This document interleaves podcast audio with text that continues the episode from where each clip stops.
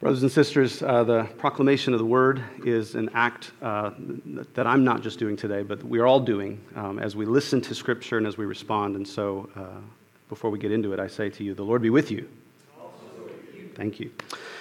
Um, we are just kind of locating ourselves. Um, we're in the last Sunday of Easter, Easter tide, uh, the 50 days in between uh, the resurrection of Christ and the coming of the Spirit at, um, at Pentecost. And so, as Deb mentioned, we're going to be baptizing uh, six, I think, six children next week uh, on Pentecost Sunday. It'll be great. The Holy Spirit uh, will be present. I'm going to wear my Pentecost shoes. I got red shoes, and so every Pentecost Sunday, they're my Pentecost shoes. Um, yeah, Matt, you got a question about Pentecost shoes? You can. You can. Wear your Pentecost shirt. Go for it. You got one? I do. Okay.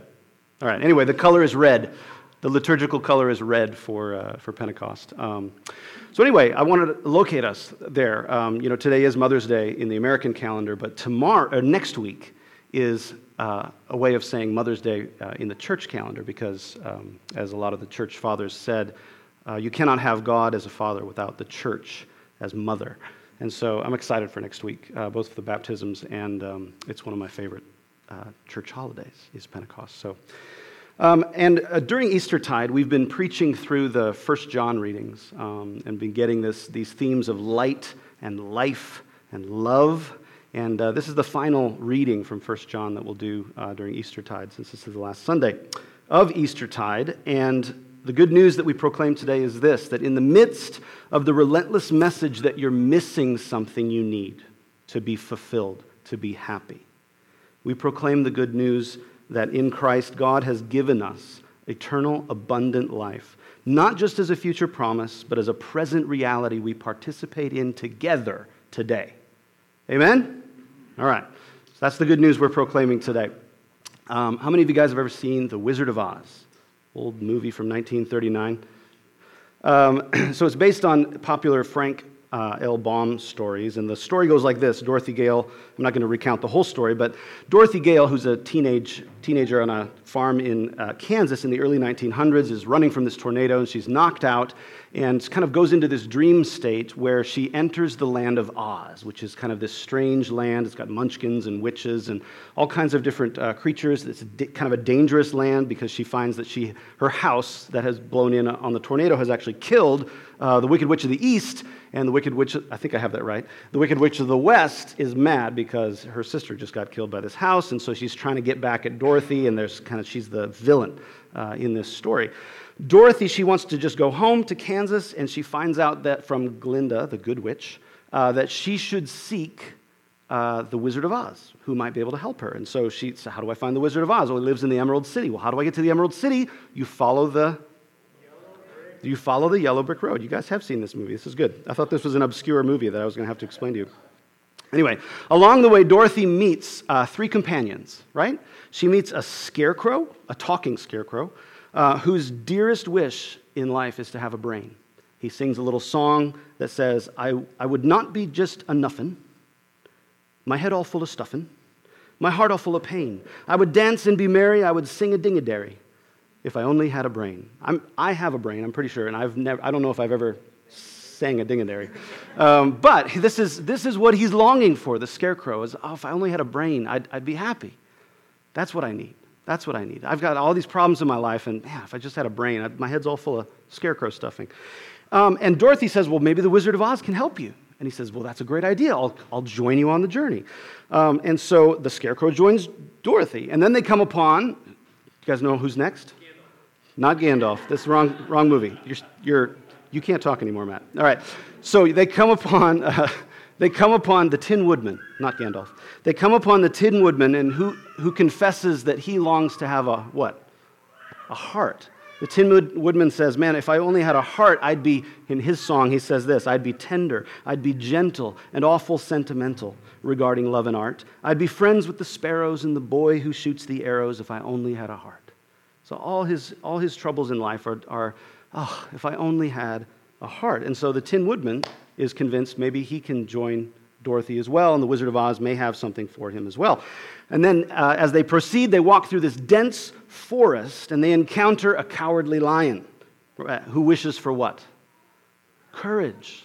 Courage. I'm, I'm a lion. I'm supposed to be brave, but I don't feel very brave. Oh, I'd be in my stride, he sings, a king down to the core, and I'd roar the way I've never roared before if I only had the nerve, if I only had some courage. And so he too joins the quest to go to the Wizard of Oz and to request this thing, this longing that they have to be, oh, if I only had this, I'd be fulfilled. Uh, they, they all have a longing for something that's missing. The scarecrow wants a brain, intelligence, knowledge. And if I just knew more stuff, I'd, I'd be okay. Tin Woodman wants a heart, this emotional connectivity with others. I want to be moved by life, and, and that's how I'd know I'd really be alive. And the lion wants courage. I want, I want the ability to kind of like do what's right in the world. I want to stand up for what's right. I want to be a lion like I'm, like I'm supposed to be. If I only had that, then I'd be okay. And Dorothy, this whole time, is longing for home, a place where she belongs where people around her love her. And they all have these longings, and they set off on the yellow brick road to find the Wizard of Oz who is going to give them what they think they need. And we have these same longings, don't we? we don't sing songs like that normally. Most, most people, Joel, maybe. But most people don't sing songs like that. But our, we have these longings as well, these things that we put out in front of us that say, if I only had that, then I could be happy. Then things would be okay. Our entire, our entire economy is built on convincing you of that so that you buy stuff. That's how marketers get you to buy stuff, is they convince you that something's missing, that you need something else, that you're not quite there yet. We've got advertisements uh, that tell us you're not thin enough yet, you're not beautiful enough yet, you don't look young enough yet, you don't make enough money yet, you're not smart enough yet. And we chase after all these things believing they're going to make us happy. We don't do this consciously, we just find ourselves you know, going over our budget, eating out. Why? Well, there's something there for us, right? We were trying to, we were trying to secure something. We chase after all these things, all these messages we hear. You're not happy enough yet. You're not self reliant enough yet. You're not powerful enough, not impactful enough. You're not authentically yourself enough. You're not purposeful enough. You're not peaceful enough. You're not good enough. You're not helpful enough. You're not loved enough. You're not appreciated enough. You're not successful enough. You're not safe enough, secure enough. And we live our lives longing to secure these things, grab onto them. The message that we get from the world is you are not enough. You don't have what it takes. So you better buy the widget or go on another adventure or try to make some more money or change careers. That's what you need to be happy. Where does this hit you? This is powerful stuff because it sells things. People make tons of money off these desires that we have. Where does this hit you? Have you guys ever heard of uh, FOMO? Fear of missing out? That's, some, that's a place where it hits us, right? Where, we we see a picture of our friends on Facebook who got together for a fun party that we weren't invited to. And we think, well, I, why, didn't I, why didn't I get invited? So there's FOMO. There's also NIQUEM. You guys ever heard of NIQUEM? I just made it up this morning. Uh, it's, never, it's never quite enough money. NIQUEM. Never quite enough money to feel secure. They always, ah, we only had a little bit more in savings, or if we only had a little bit more, if only we could afford this or buy that. We always want a little bit more money. How about FOLLOP? I made that one up this morning too. Yeah, yeah. Uh, FOLLOP is the fear of lack of purpose. I, I meet a lot of people who are afraid that they're wasting their lives somehow, that they're like, Am I in the right career? Am I following God in the way I'm supposed to be? My, my, my job feels meaningless, and I'm not sure I'm doing really important work. For me, I struggle with FONIT. It's another one I made up this morning.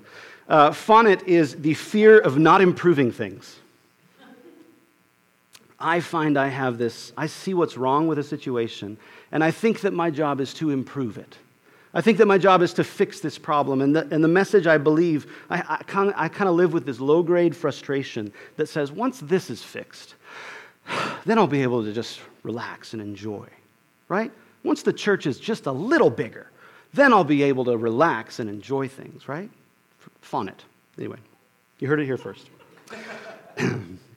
John's hearers in the gospel, uh, not in the gospel text, but in the epistle that we read today, in 1 John's uh, epistle, they're dealing with a similar kind of feeling right? Because they have received, they're believers. This is a church. They're believers. They've received the gospel. They believe. They were baptized into the name of the Father, Son, and the Holy Spirit.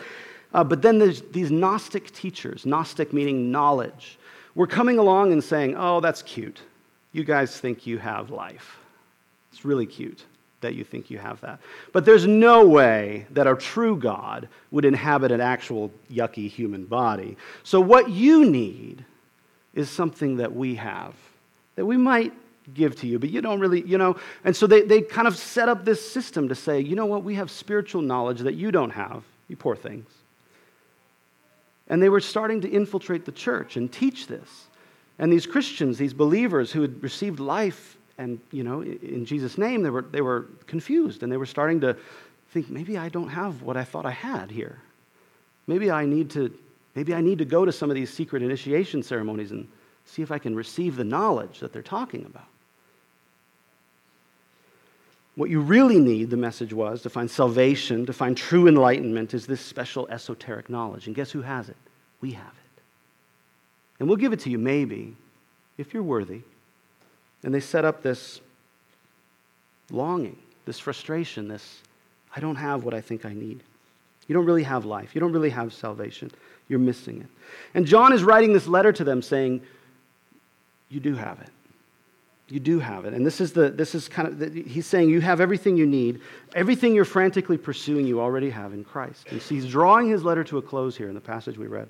And he comes back around and he sums this up and he says, This is the testimony that God has given. God has given us eternal life, and this life is in his Son, and whoever has the Son has life, period. Whoever does not have the Son of God does not have the life. That's actually the, the definite article is in there. It's kind of cool way to say it. If you have the Son, you have the life. If you do not have the Son of God, you do not have the life. I write these things to you who believe in the name of the Son of God so that you may know that you have eternal life. It's a simple message today, and one that we need to hear again and again and again. It's good news for our souls that are berated every day with the message that you're not enough. You don't have it. You need something more. John says, No, you don't. You have it. You have everything you need. Right now, you have it. In the midst of the relentless message that you're missing something you need to be fulfilled. We proclaim the good news that in Christ, God has given us abundant eternal life, not just as a future promise, but as a present possession, something we live out together today. So, quickly, I want to look at four aspects of this life that we see in these, these brief uh, verses. Um, and then we'll join together in, in uh, responding to that. Uh, for the rest, that's the rest of our service, by the way. We hear the word of God proclaimed, and then we respond. We'll talk more about that as we go. Uh, the first aspect of this life that we have been given is that it is a gift. We read in verse 10 God has given us eternal life. Now, this is sort of a, you know, if you know John 3.16, you sort of, it, it, it feels so common to us that it risks being blase. Oh, yeah, sure. The eternal, but guys, this is, a, this is an incredible thing that God has given us eternal life. It's not a prize, it's not a reward for good behavior or good looks. Joel? Uh, it's, um, it, it's, not, uh, it's, not it's, it's just a gift from a pure heart of love, which is God. So you're not loved because you behaved well, you're not loved because you behaved badly. You are loved because God is love, and He has chosen to love you. You're loved because you exist. This gift is yours because Christ has said it's yours. I give it to you. There are no strings attached. This is completely unconditional. This gift is yours no matter what. And that will mess with a lot of the ways we try to live our lives if we really believe it. For it is by grace you have been saved, Paul writes, through faith. This is not of yourselves, it's the gift of God.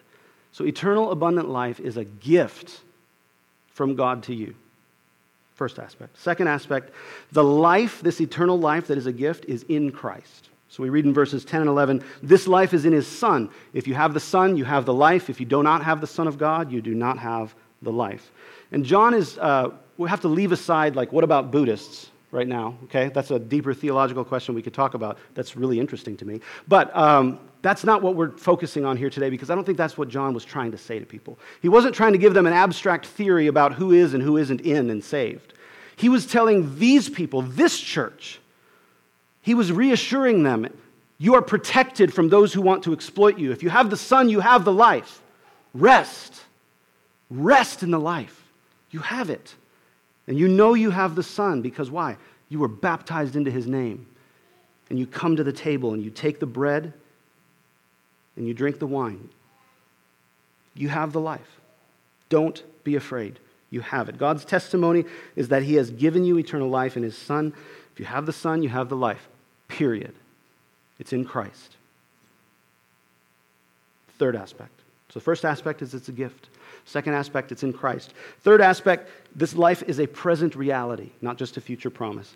A lot of times, I don't know if you guys grew up this way. I grew up thinking of eternal life as something, it's kind of like an insurance policy. Like, like okay, I got this insurance policy, I'm going to file this away so that in case of death, I can pull this out and go, oh, I have this thing.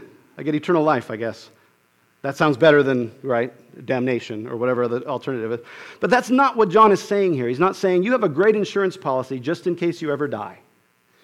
He's saying, no, this is a present possession. You have it now. Eternal life is not just a future thing, it's a present thing. It's present tense. You have it now. You have eternal life. So, eternal here doesn't just mean never ending. It doesn't just refer to the quantity of time that we have the life, it refers to the quality of life that we have, which is going to be never ending because it's a quality of life that death cannot defeat. So, of course, it's going to last forever because death can't do anything to it, ultimately. That's what kind of life we have. It's not just an insurance policy. And it's not just a new ethic. It's not just a new way of, it isn't that Jesus just said, hey, here's a great way to live. And we're like, okay, great, let's live like that. That's part of it. But it's not just that. Is we're actually empowered by Christ himself to live this way, to live into this way. That's part of what we proclaim in the ascension of Christ, that he has ascended to fill all things, which means he's present, ironically even as he's away from us, he is, says, I'm always with you to the very end of the age. And so Christ is everywhere present. He has ascended to become everywhere present. And through him, we receive this life. It's a real thing. I don't know how to say it better than that. Dallas Willard said it this way. Um, uh, he, he compared, he said, there's different kinds of life, right? So there's the life of a cabbage. And it's, right?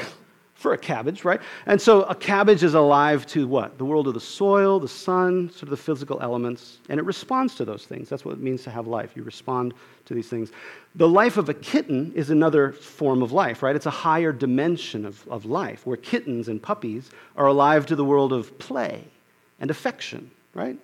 Anybody who's ever looked into their puppy's face and scrubbed it, right? You know that there's, you, you know, you don't do that to your plants. Why? Your plant doesn't respond to that, right? But your puppy does. Your puppy does, right? It's a higher dimension of life. Now, children or humans in general, right, we're alive in another way that animals are not. We're alive to the world of philosophy, mathematics, theories about things, right? And so we can sort of use language to, like, this would never, ha- a group of kittens would never do this together, right? Would they never sit and listen to another kitten, you know, talk about theology or anything like that, right? So, anyway, so where am I going with this? Um, what Willard said is when you're born again, the, your eternal abundant life is like it's like a kitten learning to f- do philosophy. It's like a cabbage learning to play with a ball of string. It's a new form of life that you have, that you have access to.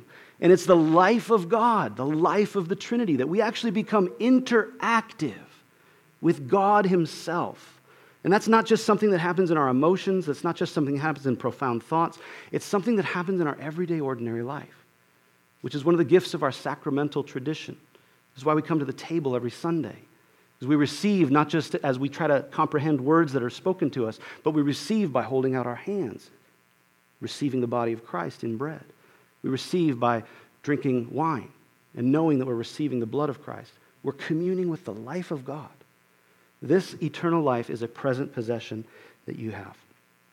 Fourth aspect this eternal life that's a gift from God, that's in Christ, that you have now as a present possession. Your eternal life starts now. The fourth thing is that this life is something we practice together. The yous here are y'alls.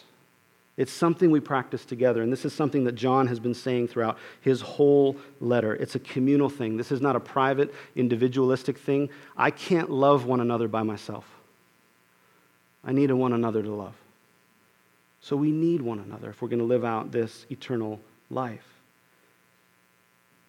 How does John say that we live this life with one another? By, we, we, we know that we we have eternal life by our love for one another as we lay down our lives for each other by sharing in the world's goods with those who are in need, in obedience to Jesus' commandment, which is to believe in his name, which is trusting him and loving one another.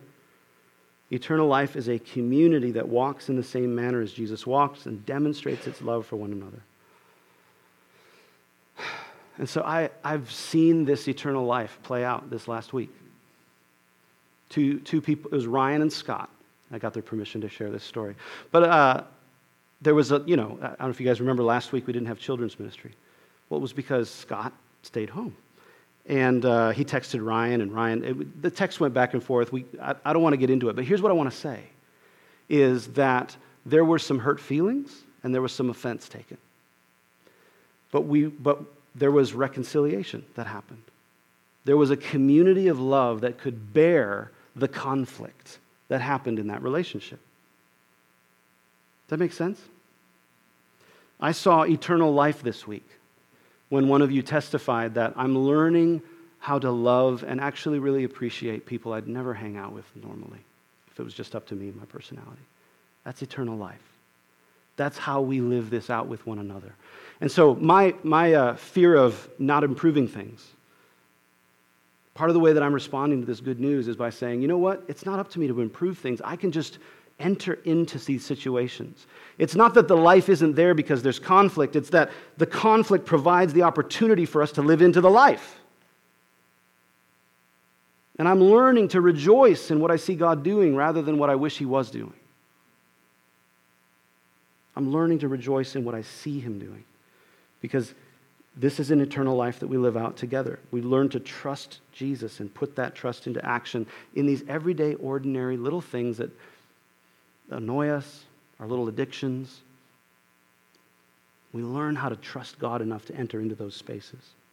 In the midst of this relentless message that you're missing something you need to be fulfilled, we proclaim today the good news that in Christ God has given us an abundant eternal life, not just as a future promise, but as a present reality that we participate in together today. Amen? So back to the Wizard of Oz. Um, they have lots of adventures trying to get the wizard to grant their wishes. The wizard seems to be a little bit fickle about all this. Toto, remember the last scene here? Toto grabs the, the curtain, and the Wizard of Oz is revealed to be just kind of a normal uh, old man pulling levers uh, and speaking into a microphone. He's very ashamed and uh, he's abashed, but he tries to find a way to help Dorothy's friends. But it's interesting, he doesn't give them what they thought they needed. He doesn't give the lion courage. He does not give the tin woodman uh, a heart. He does not give the scarecrow a brain. Instead, what he says is, You've got just as much brains as anybody else that graduated from the highest university, but you, have, you don't have something they have a diploma. So here, here's a diploma. And it transforms the scarecrow's life. He realizes, Oh, I do have a brain and I can use it.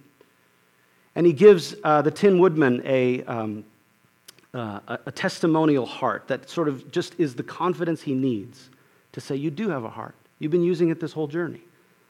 You just need the confidence to know that you have it. Yeah? And then the lion as well. He doesn't get any courage. He already has courage. Instead, he gets a medal for courage, which is just good news. Is you have been brave. This whole journey you've been brave. You have everything that you think you need. You just need the confidence to know that you have it. So here, here's a medal if that helps you. They already had the thing they thought they needed. They just needed some affirmation. They just needed some good news proclaimed to them about it. We're the same way. Guys, we have everything we need. We just need good news proclaimed to us about it sometimes. You have the life, you have everything you need. It's in Christ. You've already got it in the gospel. It's a gift. All things are yours. Amen?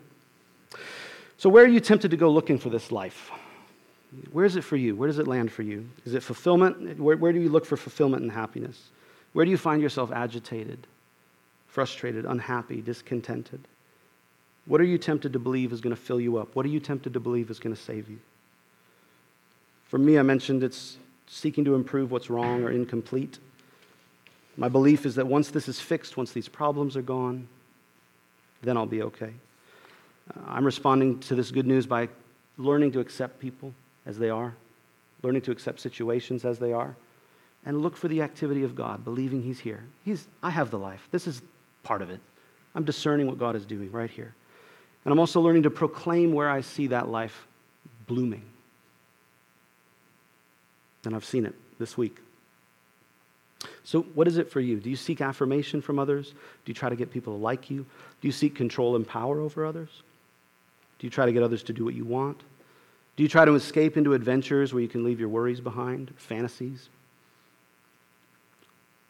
Do you seek security through meticulous planning or collecting resources? Do you fantasize about having a different job?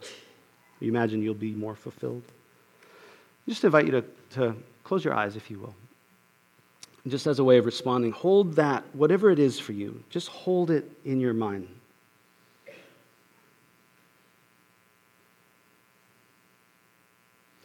I just invite you into just a little bit of imaginative prayer. See yourself seeking it. What do you do when you seek this? See yourself doing that.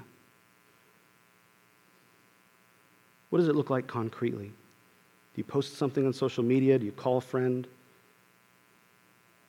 What do you do? What does it feel like?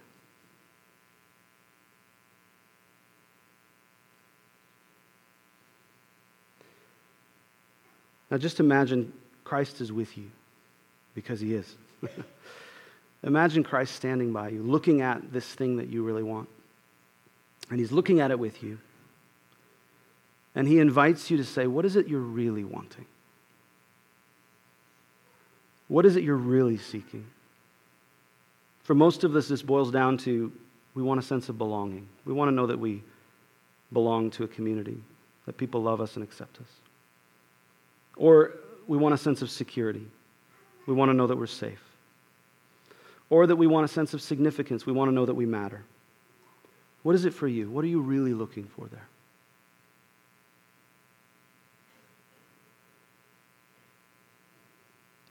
And now just imagine Jesus proclaiming to you the good news that you already have everything that you're looking for.